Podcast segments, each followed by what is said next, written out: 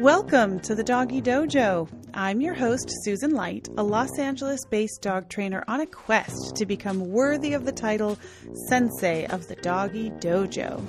Today's episode is a little more technical than most. We're digging into a concept that is really core to dog training, and especially positive reinforcement dog training, which, unless this is your first episode, you should know I try to advocate for. We've talked about the quadrants before and about using positive reinforcement to increase or drive behaviors we like. But what about the behaviors that we don't like?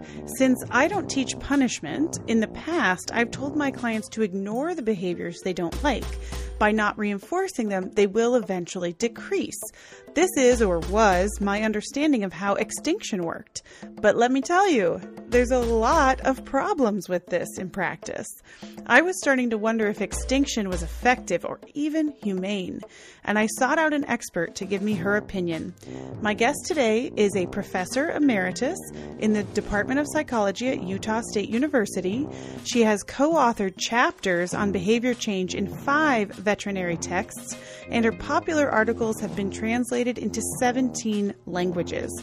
She teaches seminars and courses on animal learning online with students from sixty countries so far.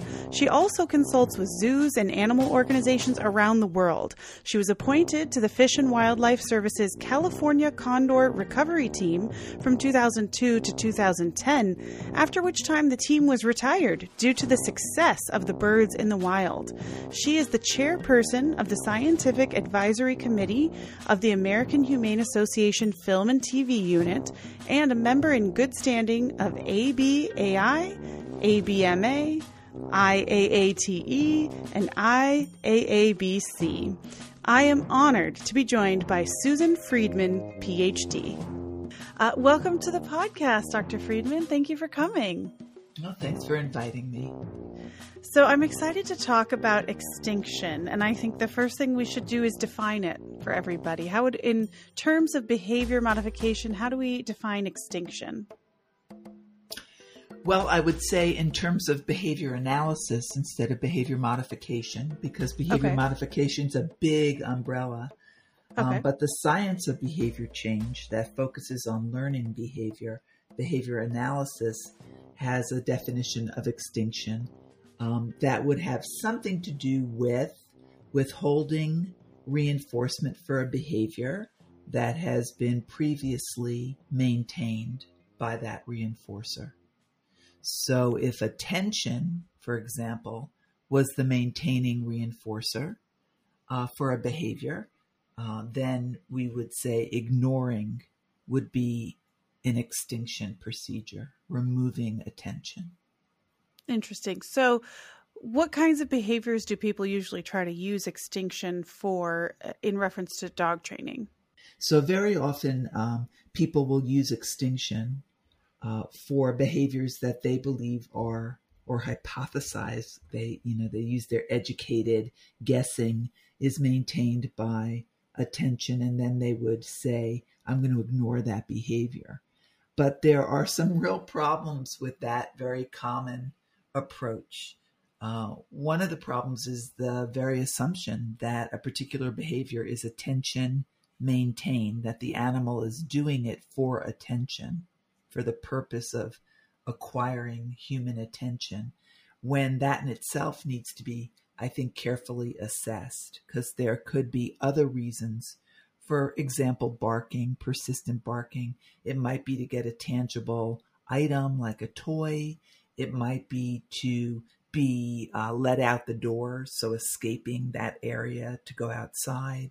It could be other things besides attention, but we as humans, we tend to think about, um, you know, we tend to think about us as the center of everybody's world, including our dogs. And so if the dog is doing a behavior um, that we don't like, very often we assume it's for our attention.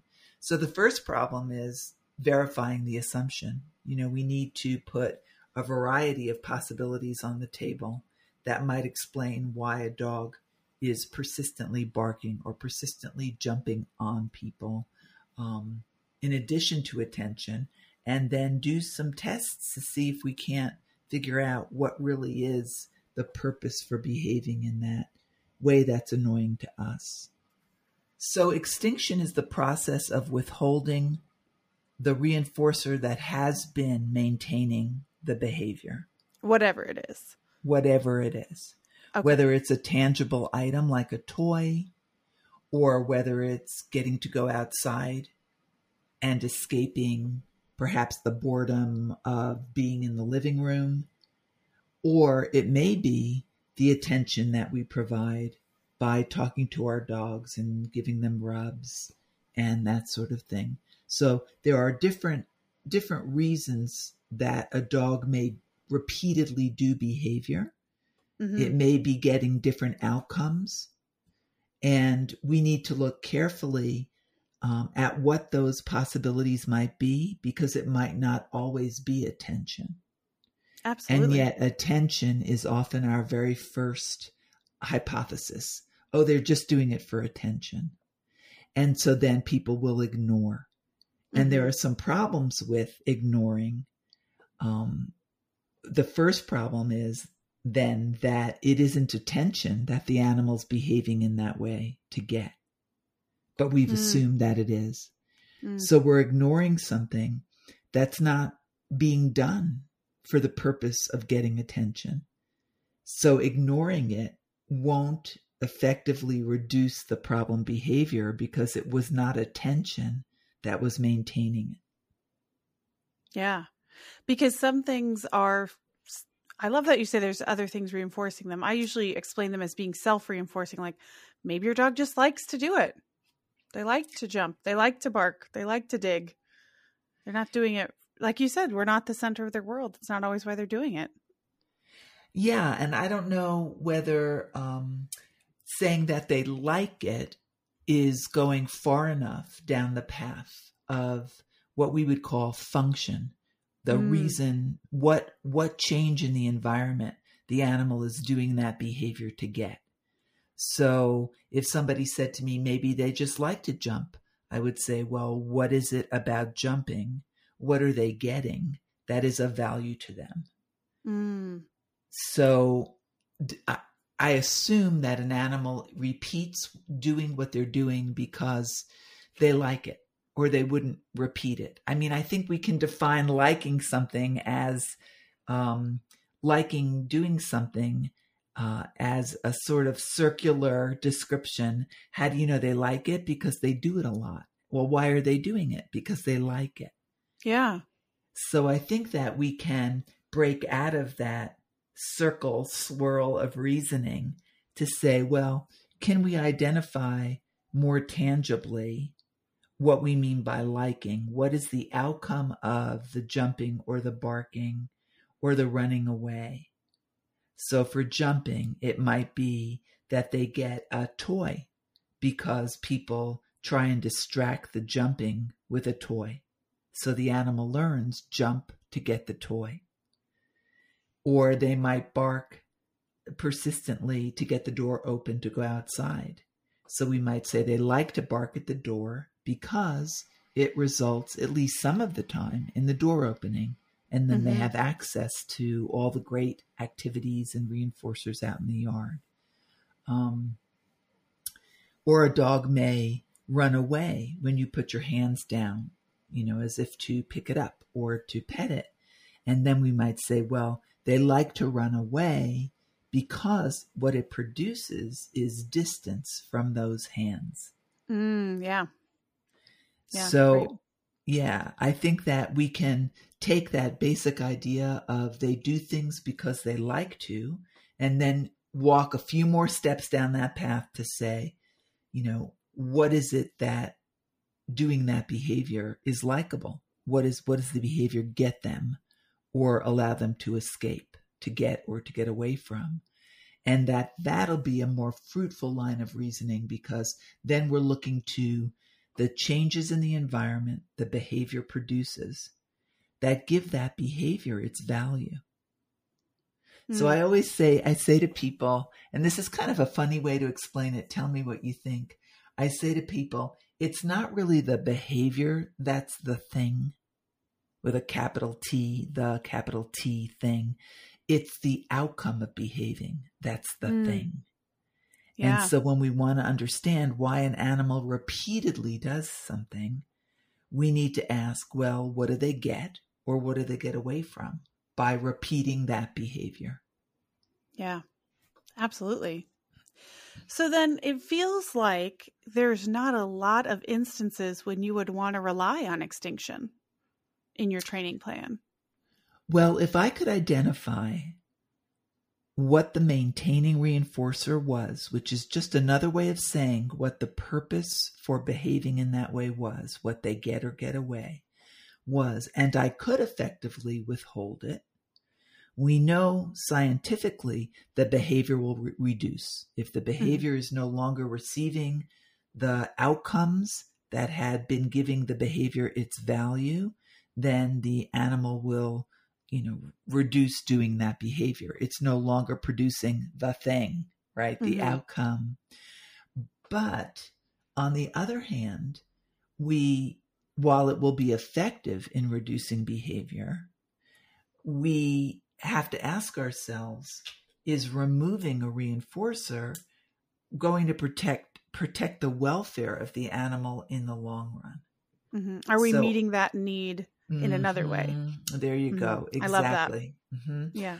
So rather than just think about, I'm going to reduce behavior by identifying whether it's attention seeking, toy seeking, door opening seeking, and I'm just going to ignore, I'm going to not deliver toys. I'm going to, you know, only open doors when I, when it's my idea. Mm-hmm. Those will or may successfully reduce the jumping, the barking, and so forth. But it doesn't address how the animal can behave to get those important things like attention, toys, and doors open.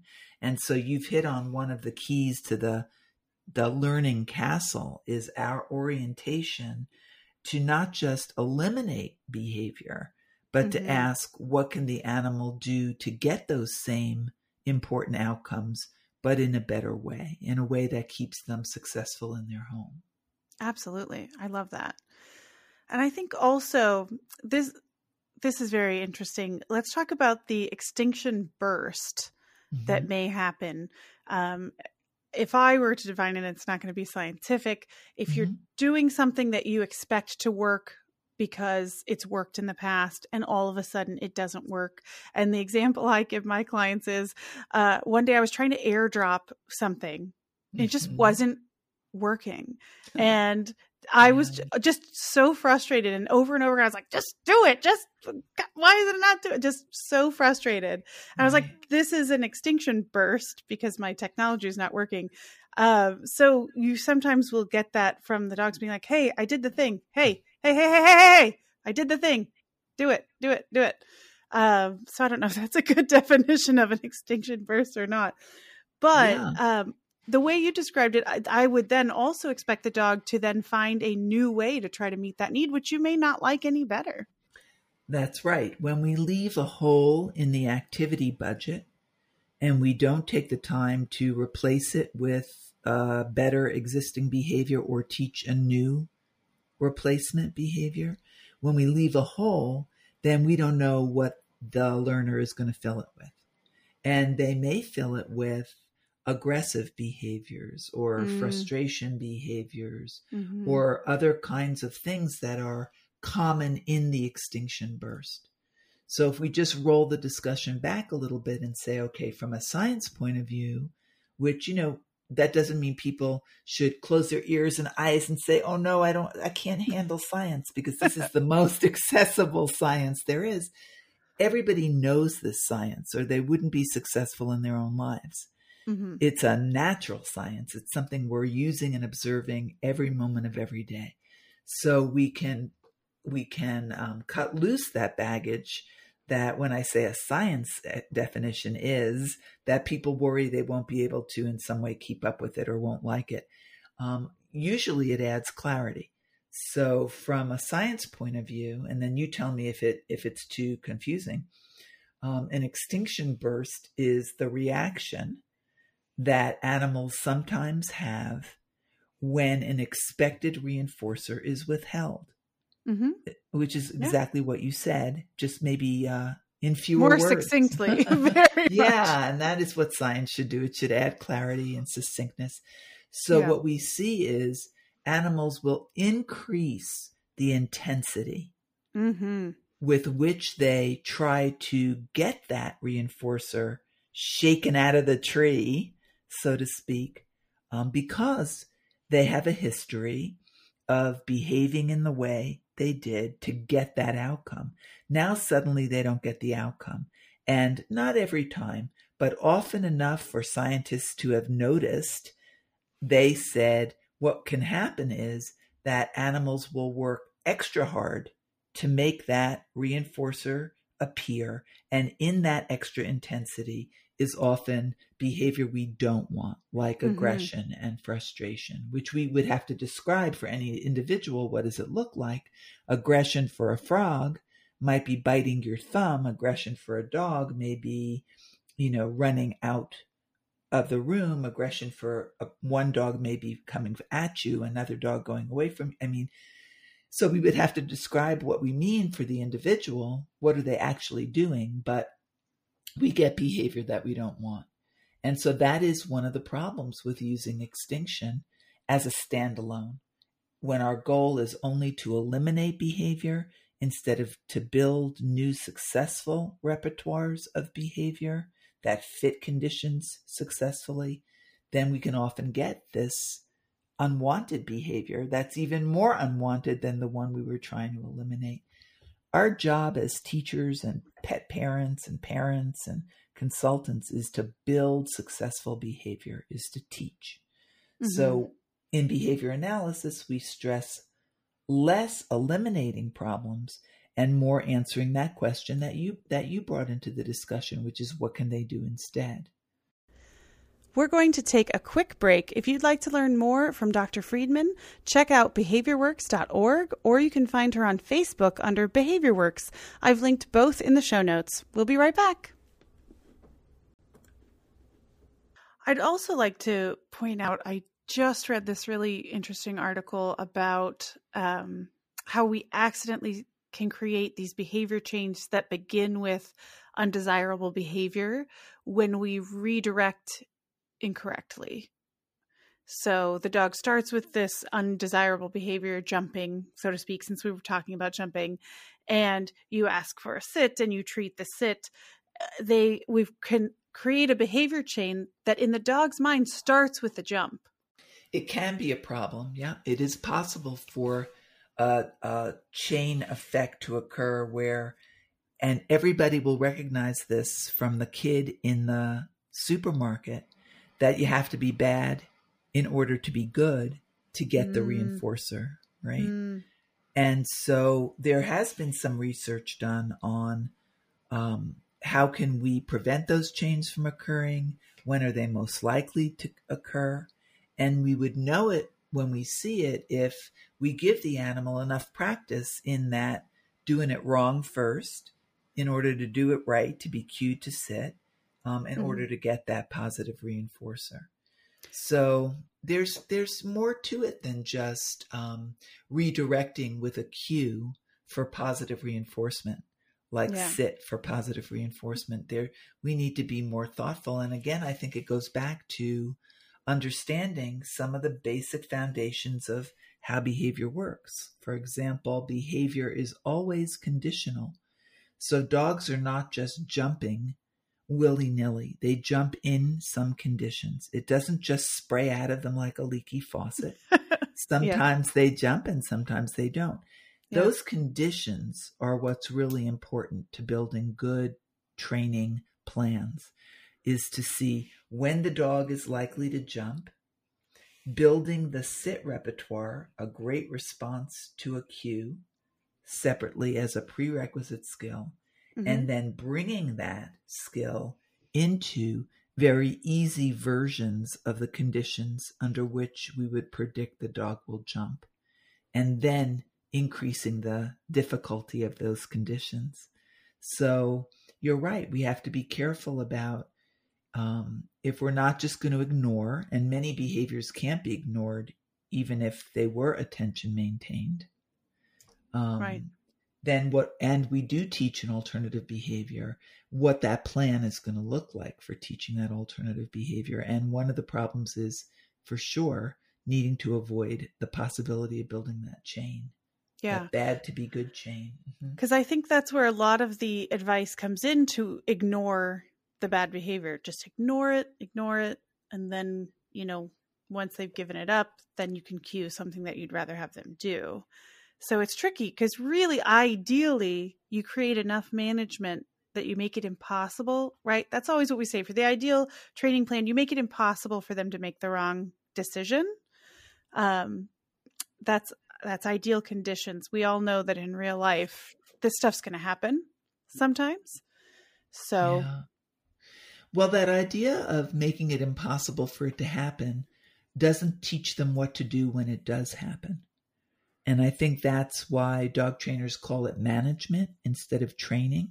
Mm. That when we do things like put a gate up so that the dog can't jump when the pizza person delivers, right. um, we have managed the situation, um, but we haven't taught the dog what to do when the knock on the door from the pizza delivery person comes.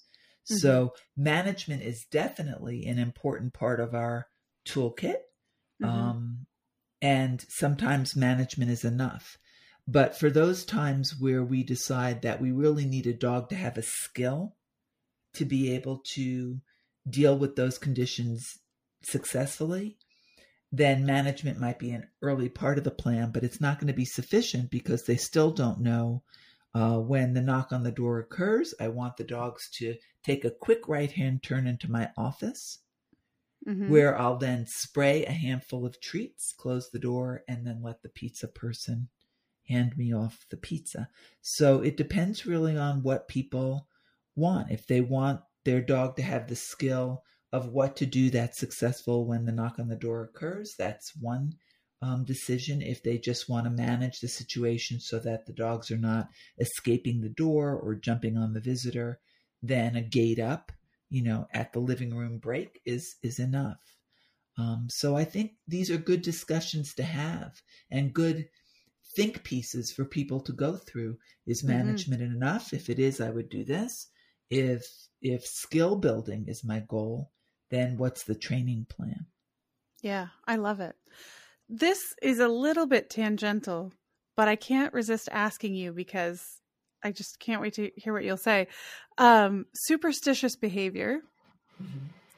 I read somewhere, and correct me if I'm wrong, that it can take a thousand reps of not getting reinforced for a superstitious behavior to be given up. That's crazy. Yeah, so from the know. terms of extinction, it's like, it's crazy. Yeah. I don't know how anyone would know how many um, repetitions it would take, because I right? think that would be very much, I call it a study of one, very much about the individual and their learning history.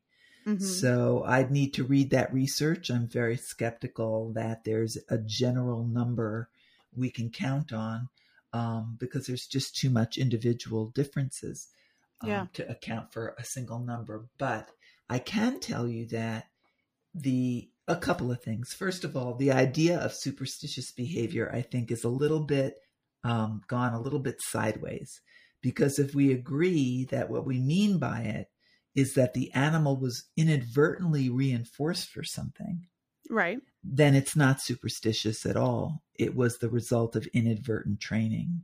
Yep. So for example, if every time um, I reinforce a, a dog for, let's say, bowing, a fun enrichment behavior, stretching out those front paws, butt up and back feet and legs straight in the air, back legs in the air into a bow. And um, every time I uh, say good and deliver that reinforcer, they happen to have lifted their left paw or scratched their snout first. Um, and that happens just before I, I praise and or click and then deliver food. I've taught the dog that the way to control the food is by going into the bow, scratching their snout, and then putting their foot forward. So we call that, or some people call that um, superstitious behavior, but really it's not superstitious at all, in the sense that we actually, because of poor timing, train that element into the final behavior. Yeah. So that's one thing to consider, is what do we really mean when we say the dog is doing that superstitiously? I worry, the reason why I point that out is because if it really is about uh, poor timing in our training, and we keep blaming the dog for their superstition, then um, then we won't reflect on our own training and improve our timing. Oh, so absolutely. That's why I think it's important. I think um, it's completely our fault for accidentally reinforcing the behavior, or you dropped something, you know, and they've got reinforced unintentionally completely. But um, but they I would have had to some... have gotten um, they would have had to have gotten unintentionally reinforced repeatedly. Okay, so it can't be just once. Well, it isn't. It isn't usually isn't just one event. Yeah, okay. That we form patterns. So all of us on the planet, regardless of our species, um, all animals, and it may be that plants are doing this too. There's some new research in that area. But all of us in the animal kingdom are biologically prepared to find the connection between what we do and the outcomes that result from it. Mm. And that enables us to move through the world, you know, using behavior to control our outcomes, to get to reinforcers and get away from punishers or aversive stimuli. So for an animal to, for any of us to find that pattern between our behavior and the consequence, there usually needs to be some repetition between the behavior and the consequence for the pattern to be valid. For mm. us to act on the prediction that if I behave in this way, Again. an outcome I desire yeah. wants to happen. Um, but as far as um, another aspect of so-called superstitious behavior, and that number that you read, it is it is important to note that the leaner the intermittent schedule is, the more occasional the reinforcer is delivered, that the longer it will take for an animal to learn that the behavior consequence connection is false. Mm. So if we think about, sense. yeah, delivering reinforcers every time a dog does something that we've cued, for example, the bow, and then we think about Um, never reinforcing the bow, in between every time and never, are all of these different intermittent schedules where we sometimes reinforce it and sometimes we don't. And the more occasional the reinforcer schedule, the more likely it is for an animal to persist under the condition of no reinforcement until they finally get the picture that it's never coming and they can abandon that behavior. So mm-hmm. that's another problem with extinction. I mean, you've brought us full circle, is that behaviors with an intermittent reinforcement history are the slowest to change, because how many repetitions does it take for the animal to learn, to experience that this is not just one of those lean intermittent moments? In fact, this is extinction. It's never happening. Yeah. And that's and then what it, we mess it up occasionally that's by, right. again, reinforcing it. Right, which is another yep. reason why I'm not a big fan of extinction as a standalone. So let's yeah. summarize. One thing is, we often think that extinction is a synonym for ignoring. Mm-hmm. But when a behavior is not attention-based, ignoring isn't going to affect the frequency with which an animal does it. Okay. So there's a yep. cautionary tale there. We need to ask, what is the animal behaving for? And that would be the thing we would need to withhold. Don't always assume it's your attention. Um, the second problem is what you identified as the extinction burst, is that idea that very often when an animal has a history of experience behaving and a reinforcer, behavior reinforcer connection, that when they suddenly don't get the reinforcer for behaving, they will often increase the intensity with which they behave, sometimes tipping into aggression and other unwanted behaviors, trying to shake that past history of reinforcement loose from this tree that's no longer, you know, dropping fruit. Um, if we can stand the ugly metaphor. And now you've identified a third problem, um, which is that behaviors that are only very occasionally reinforced are going to be the slowest to extinguish, because the animal has no way to know whether or not this is just one of those lean stretches, but reinforcement will eventually be delivered, or if it's never coming, as it would never in order to be called extinction. And we mess that up all the time, which is another reason why I don't recommend extinction, um, really ever, actually, now that I think about it. And that's because the very behaviors we want to reduce that are most driving us batty are the ones that we're least likely to be able to ignore. Yeah, so true. That we, we won't throw a toy over, or we won't toss a treat or a, a cue for a sit, or that we will withhold our attention from. If it wasn't driving us crazy in the first place, mm-hmm. we wouldn't even be thinking about using a behavior decreasing a strategy. And so, you know, I don't know if your audience will remember, um, what's the show with the kid with the diamond shaped head and the mom called Lois? Oh, Family Guy, Family Guy. Family Guy. Yeah. And, um, the kid goes into the bedroom where she's resting on the bed, the mom, Lois, and he starts Lois, Lois, Lois.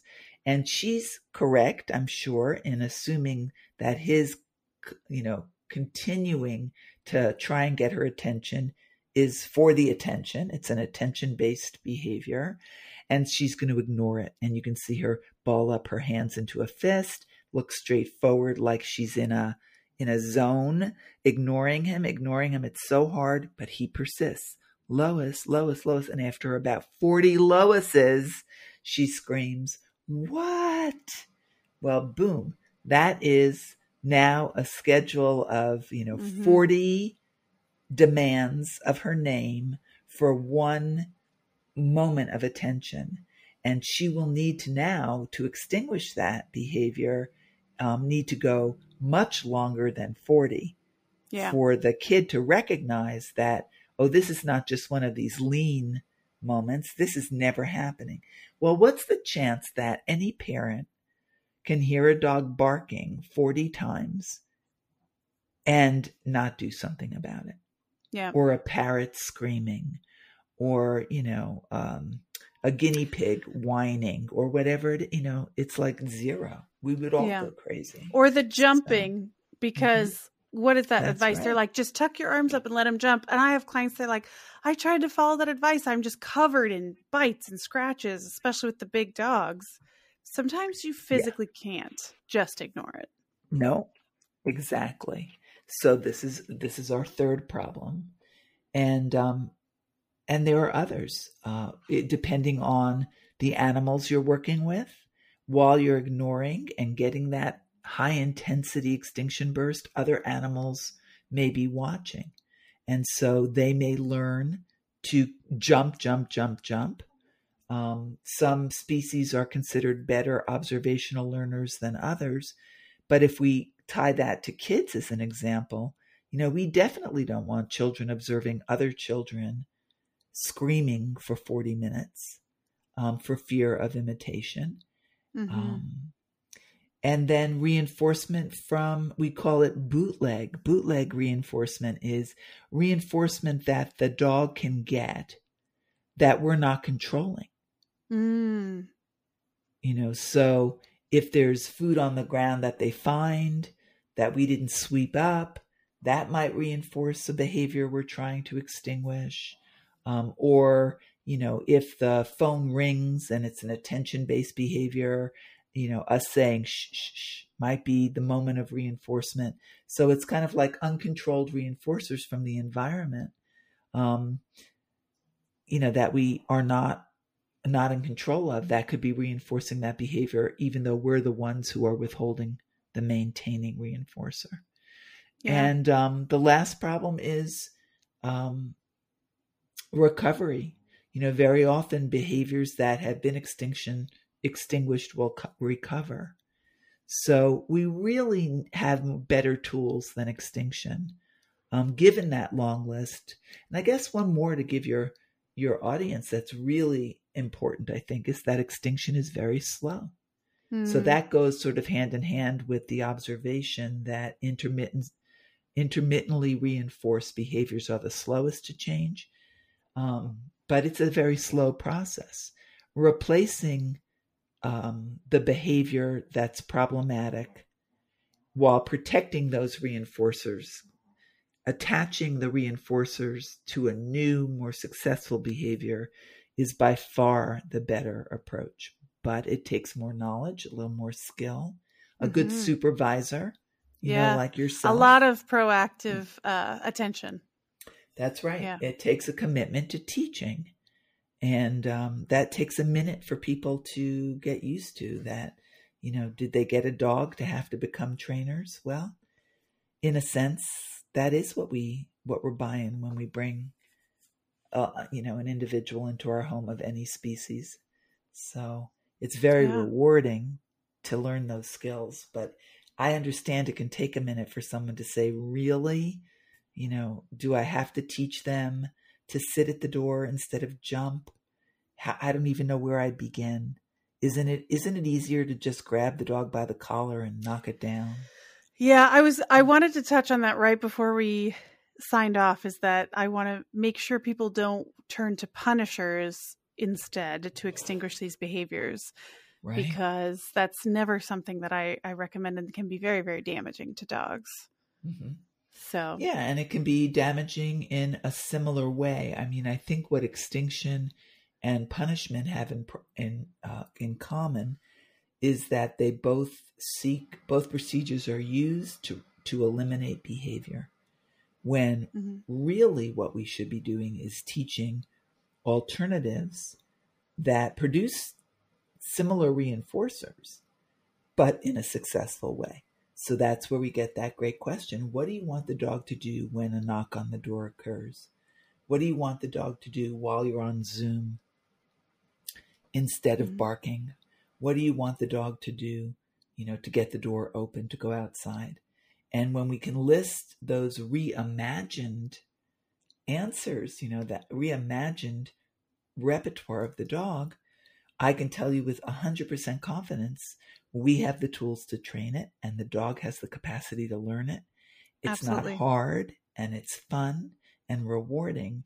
And that's a much different direction than seeking to eliminate problem behaviors. Mm-hmm. And you know? Faster than going the extinction route. Faster sure. than extinction, for sure, and actually faster than punishment. When we consider a couple of things about punishment, is that there are some behaviors that you couldn't punish out mm. of an animal's behavioral um, repertoire. Some things you, you just cannot punish out. Because and, they have to meet a need.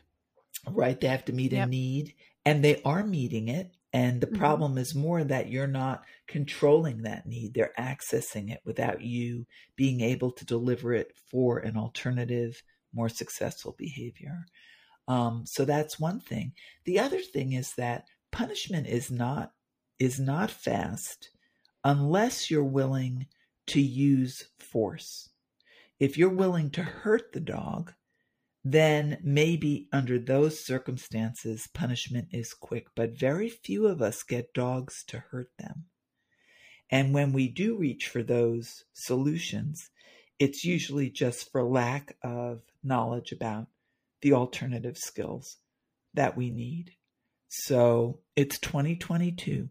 The notion of having to force an individual to do something rather than to teach or train You know, it's really time to put that aside.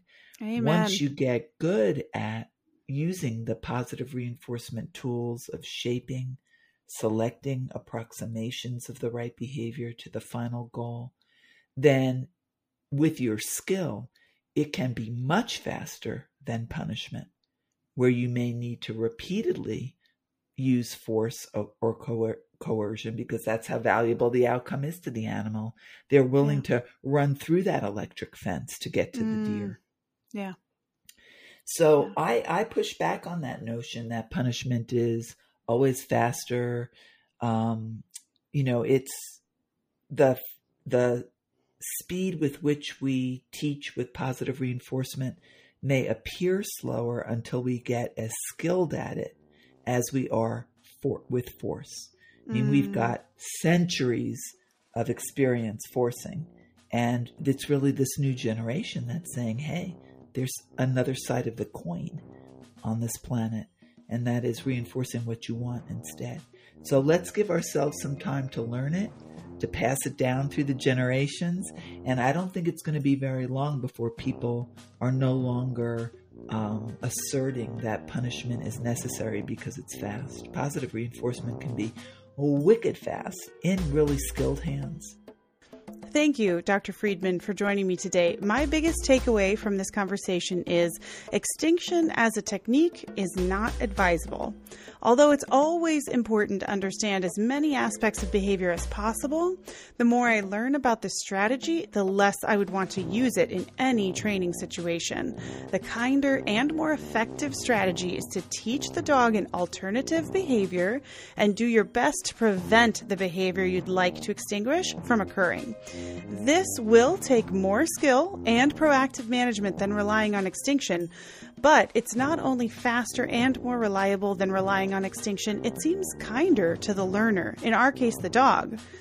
Thank you for stopping by the dojo to learn with me this week. This is your aspiring sensei, Susan Light, signing off.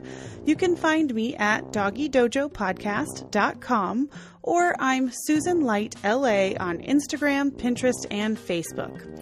The music was written by Mac Light. You can find him at mac light songwriter dot com. If you like the show, you can support it by subscribing, sharing it with your friends, rating it, and reviewing it on Apple Podcasts. I'll be back in two weeks with another new episode of the Doggy Dojo.